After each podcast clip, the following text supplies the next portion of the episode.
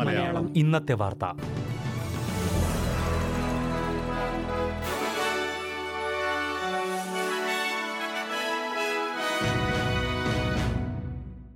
നമസ്കാരം. S B S Malayalam ഇന്നത്തെ വാർത്തയിലേക്ക് സ്വാഗതം. ഇന്ന് രണ്ടായിരത്തി ഇരുപത്തിരണ്ട് നവംബർ പതിനൊന്ന് വെള്ളി.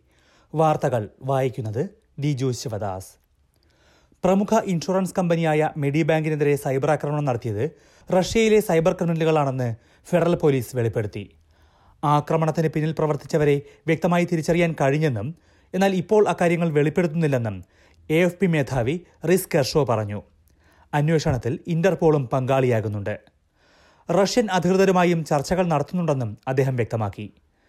തട്ടിപ്പുകാർക്ക് പണം നൽകുന്ന നടപടി പൂർണമായും ഒഴിവാക്കണമെന്നും അദ്ദേഹം നിർദ്ദേശിച്ചു. വിലപേശലിന് വഴങ്ങിയാൽ സൈബർ ആക്രമണങ്ങൾ കൂടുതലാകുമെന്ന് അദ്ദേഹം മുന്നറിയിപ്പ് നൽകി. ഒൻപത് ദശാംശം ഏഴ് മില്യൺ ഡോളർ നൽകണമെന്ന ആവശ്യം മെഡി ബാങ്ക് നിരസിച്ചതോടെ ചോർത്തിയ വിവരങ്ങൾ ഹാക്കർമാർ ഡാർക്ക് വെബിൽ പ്രസിദ്ധീകരിച്ചിട്ടുണ്ട്. ലോകത്താദ്യമായി പുരുഷന്മാർക്ക് താൽക്കാലിക വന്ധ്യംകരണ ശസ്ത്രക്രിയ നടത്തി.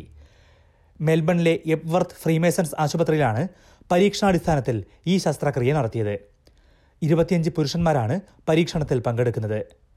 ബീജവാഹിനി കുഴലുകളിലേക്ക് ഹൈഡ്രോജൽ കുത്തിവച്ചാണ് പരീക്ഷണം. ബീജങ്ങൾ ലിംഗത്തിലേക്ക് എത്തുന്നത് തടയാൻ ഇതിലൂടെ കഴിയുമെന്നാണ് പ്രതീക്ഷ.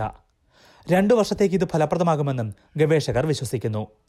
നിലവിൽ പുരുഷന്മാർക്ക് സ്ഥിരമായ വന്ധ്യംകരണം മാത്രമാണ് സാധ്യമാകുന്നത്.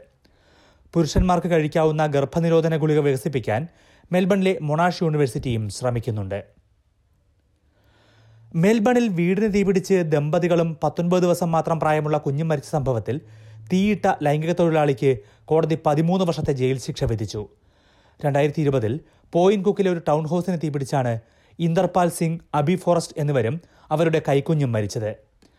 ടൗൺ ഹൌസിന്റെ മുകളിലത്തെ നിലയിൽ ബെഡ്റൂമിൽ കടന്നുറങ്ങുമ്പോഴാണ് ഇവർ വെന്തു മരിച്ചത്. താഴത്തെ നിലയിലെ ബെഡ്റൂമിൽ എത്തിയിരുന്ന ജെന്നി ഹെയ്സ് എന്ന സ്ത്രീയാണ് വീടിന് തീയിട്ടത്.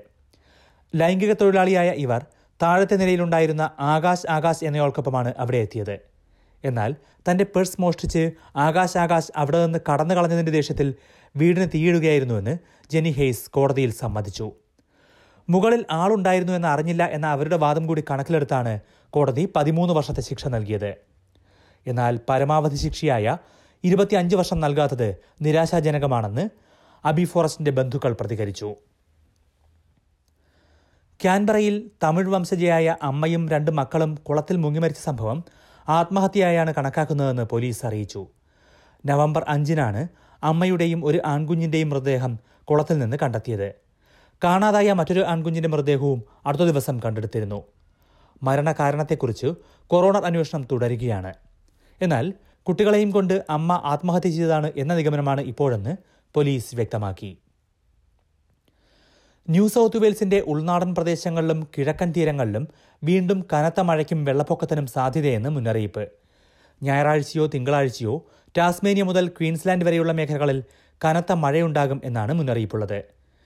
കഴിഞ്ഞ വെള്ളപ്പൊക്കത്തിന്റെ ദുരിതങ്ങളിൽ നിന്ന് കരകയറാൻ ശ്രമിക്കുന്ന പല പ്രദേശങ്ങളിലും ഇത് കൂടുതൽ പ്രതിസന്ധിയാകും. ഫ്ലാഷ് ഫ്ലഡിങ്ങിനും മരങ്ങൾ കടപുഴകാനും സാധ്യത കൂടുതലാണെന്ന് കാലാവസ്ഥാ കേന്ദ്രം അറിയിച്ചു. ന്യൂ സൗത്ത് വെയിൽസിന്റെ സെൻട്രൽ റേഞ്ചസ് മുതൽ വടക്കൻ വിക്ടോറിയ വരെയാണ് ഏറ്റവും കനത്ത മഴയ്ക്ക് സാധ്യതയുള്ളത്. അതിനിടെ സിഡ്നിയിൽ കഴിഞ്ഞ ഇരുപത് വർഷം കൊണ്ട് പെട്ടെന്നുണ്ടാകുന്ന മഴയുടെ തോത് നാൽപ്പത് ശതമാനം വർദ്ധിച്ചതായി പുതിയ റിപ്പോർട്ട് പുറത്തുവന്നു.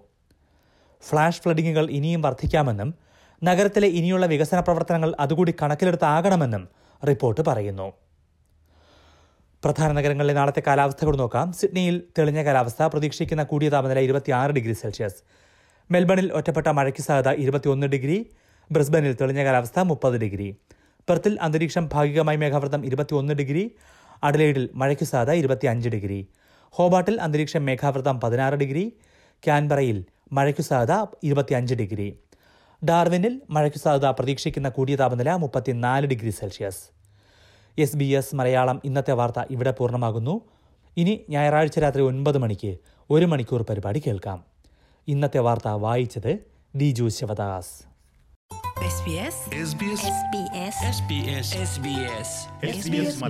ഇന്നത്തെ വാർത്ത.